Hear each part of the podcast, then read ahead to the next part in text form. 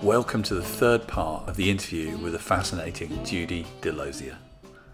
I think that core skill, the modelling of NLP, is very particular to, and to me it's incredibly scientific. It's like going, well, let's see what we've got, let's get the best approximation.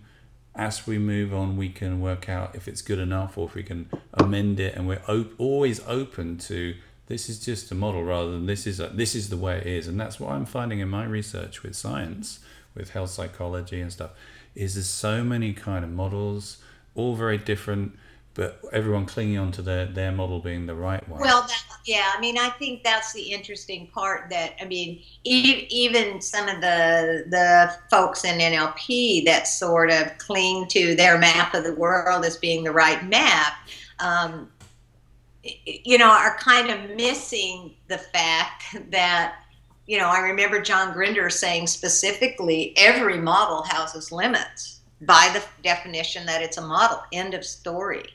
So I guess wisdom is what starts to emerge, when you can kind of be willing to explore beyond the limits of the model. And people get very attached, and then the loss performative comes, this is the right way, the only way. And it's systems, it's just human, and it happens repetitively in big groups and small groups and individuals.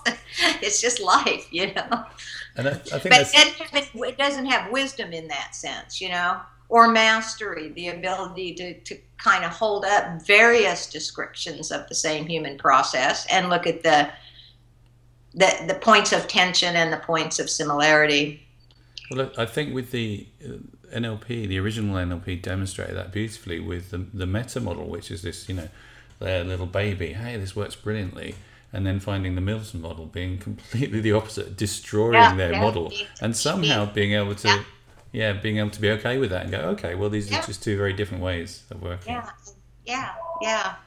One's about freedom and going into the deep structure to make your associations, and the other one's about clarifying it and bringing it to the surface. And being able to see that, being able to step back enough to see such oppositional positions and being able to kind of go, that makes perfect sense, we can make sense of this. Well, and I think that's mine, and I think Robert's too, just fascination with the whole world of wisdom right now, and what are those patterns that are reoccurring. And one of those is definitely to be able to get out of your own perspective, and the other one is the ability to hold the big pictures, and the other is to hold very different truths as both okay.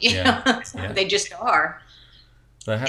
Model is useful, it'll hang around as long as it's useful, and when it's not useful anymore, something better will come along. That's the reality for me. Well, we were discussing on in the interviews earlier on about Thomas Kuhn, who talks about the paradigm shift. It takes about 30 years for a paradigm to change, and he says it's not because of the new ideas, he says because the old people with the old ideas die. I remember having a great conversation with a Jesuit priest in Belgium, and he had studied with Carl Jung. Wow. He's a younger guy. He was a psychologist, and he was a Jesuit priest. And he had been a teacher of a friend of mine, and so we went out. We're all drinking wine, and he brought up that very thing. He said, the best thing that can happen for any field is for the originators or the punctuators of the origin to be willing to pass the torch and know when to step down. That's another kind of wisdom. And he goes, very few communities, groups, fields, they ever have that. Yeah. You got to know when to let go. So then we move on to where next. So what is, you've helped develop third generation or next generation NLP, which maybe you can just briefly summarize. Maybe do that first of all, what you consider first, second and third generation NLP, and then what would fourth be? It's a great question. I think of the first generation as more of the cognitive tools. That's a description.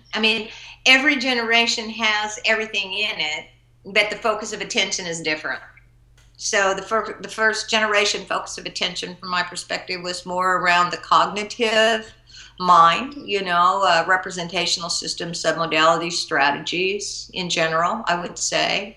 the language patterns, but always from a position of meta. I mean, that's the whole idea about meta anything, you know. NLP is about meta modeling. It's about meta models. It's about being meta to my own process. And so, but the focus was more around the idea of the cognitive and these events that occur mentally, from my perspective. The second generation, another description, you know, what John and I called in the 80s a new code or something. But from my perspective, it's just another description, but the focus of attention included the first and then transcended to sort of go, well, okay, we're getting an idea of what's going on in here with this one person, but what's happened in the space in between. And then, you start to get the idea of expanding out more into field a little bit, relational field, quality of relationship, perceptual positions, deeper into the human being, you know, through Robert, you know, talking about now how do we connect, what does that mean to connect to a belief, you know, what does that mean, you know, in terms of who am I and et cetera, my dreams and visions, et cetera, beliefs and values. And then in the third generation, same thing, but another description, just a different point of attention, which is now going with the sort of support of the neuroscience that we can now kind of talk more clearly from a scientific or semi-scientific point of view, I suppose, about the bigger systems, you know, the field, the world, the larger system, being able to take that into account. So I see. I'm just going to pause you just for a minute. So there's the word field, which I keep on hearing everywhere I go at the moment. Some people listening would probably want some degree of explanation of that. Yeah. Nominalization. Well, it's sort of the way physics described it is, you know, sort of electromagnetic field, you know, between two systems that are both alive and both created of energy, you know, who are both energetic beings, or, you know, everybody in that room is an energetic being, and they're bringing energy of different kinds, you know. And so that the connection or the resonance between creates a kind of field, kind of a space in between. So put simply, I can go, well, there's my perspective and I feel X, you know, I feel excited about doing this interview.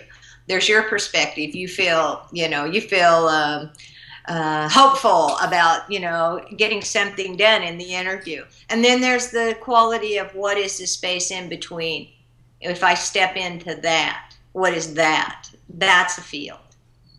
And a field of connection, a field of resonance. And sometimes those fields of resonance are great, and sometimes they're difficult, but they're still resonant, you know. Just, yeah. And is there a sense that field continues to exist after the people have moved away and that conversation is finished? Does the field have an existence outside of that conversation or that connection? Because that's some people's versions of field is in it. Yeah, I'm sorry. I think it has to do with sort of the depth and the degree of that resonance and connection. You know, I always think of, there's an artist, John Gray. I don't know, you've probably seen some of his art, but it always looks like the tissue is off. So you see the muscles and the blood vessels and the energetic field. He always shows this sort of aura, you know, of energy, because we're living beings. I mean, that was one of Gregory's ideas too, was, you know, that, yeah. So I would say this third generation is another description, and it's an energetic description as well as a cognitive description or a somatic description. It's also an energetic description. And I guess that's how I think about field. So I guess then the question is, so where, if you could look into your magic crystal ball, which I know you have somewhere in the room, you know, what might fourth gen, what might the focus be next? Gee, you know, or where would you like it to be, I guess? Yeah, where would I like it to be? I think I would like it to kind of continue to focus around this idea of wisdom and to bring that more and more, you know, into play. It's still, you know, you still have all the tools and skills from all the other generations, and it's an added layer that can be useful. And I think that where NLP goes, from my perspective, Phil, is what gets called out in relationship to the other parts of the world. you know. That's how I think I've always known, is what is the world asking? What is the world needing? And for me, that idea around wisdom is what I see people needing, people, you know, wanting to sort of have more peace in their life, or to have more harmony in their life, or to have more beauty in their life. And, you know, you can go to the poorest places in Guatemala and you can see they got it, you know? And so when you made that comment about not really necessarily discovering anything new, we innovate, but discovering what we've forgotten quite often, as Gregory Bateson would say, is the most relevant things that happen.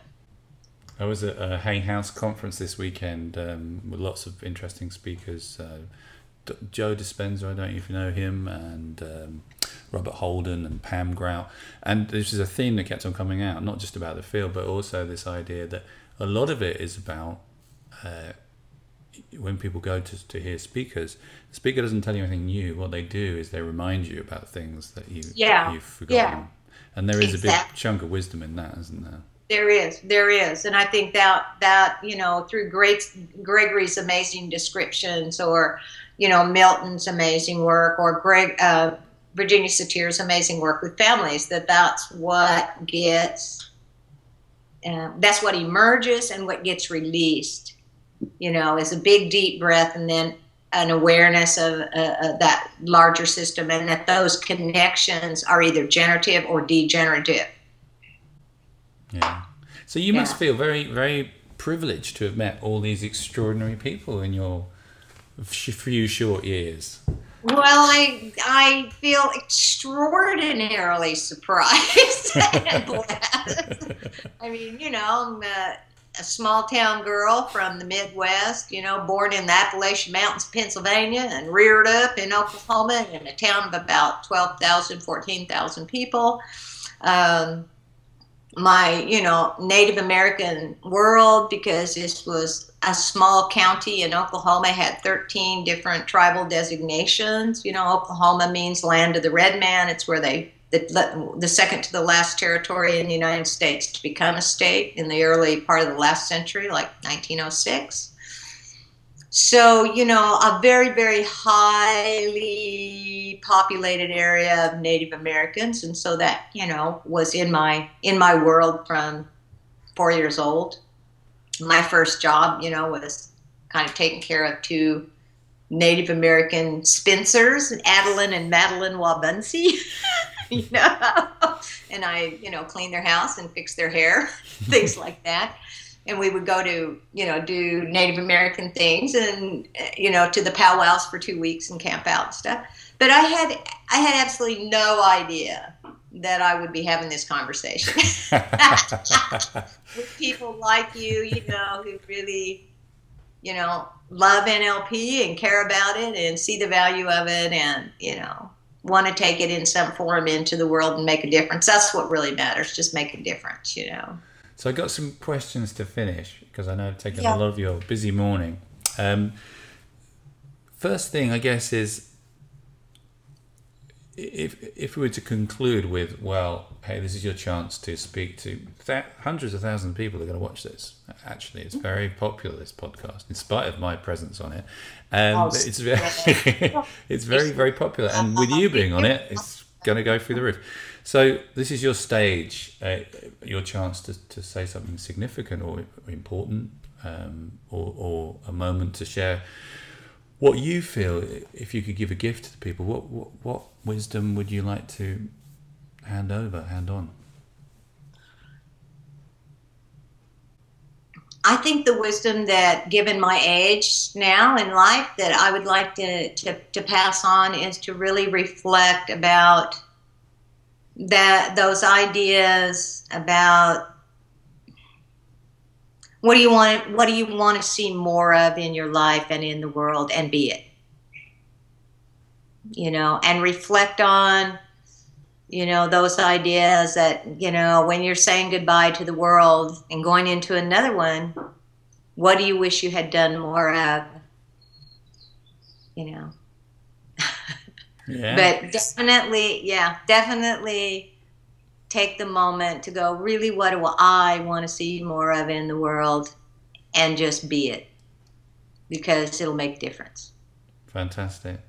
Now, there's so many more questions I could ask you, but I'm gonna pause there. Maybe we'll do another one when you've got your breath back after this. But it's been really fascinating as ever talking to you. I'm shame we haven't seen you dancing. That'll be for the next. Get you up doing a few pirouettes and meet your doggies. I'm doing a lot of rain dancing these days. Are you still got a drought there? Yeah, we're still in drought. We've had a couple of little rains, and there might be one next week. But you know, hey, you can have some of ours. You know, I use the old farmer's almanac, and when I used to live up in the mountains, I had horses, and so I could always tell by how early they started shedding, putting on their winter coats and stuff, you know, what was forming up, but lost that contact now. Have to go more directly, go to the Hopi Indians and go, hey, are you guys dancing up here? Come on, get with the program. It's been brilliant speaking to you, and we shall chat again soon, because I'd like to know more about you and your very particular wisdom. It's always a pleasure to speak to you. Take care. Speak to you soon. Thank you, and thank you for your commitment and your vision and your mission, because together we make a difference. Thanks, Judy. Take care. Thanks. Bye. Have a great day. Well, that's it. That was Judy. I hope you enjoyed that as much as I did. Fascinating, inspirational person. And don't forget to come back to meet all the other people we're interviewing on this podcast series, and of course, Essential NLP Podcast 2. Take care now. Bye.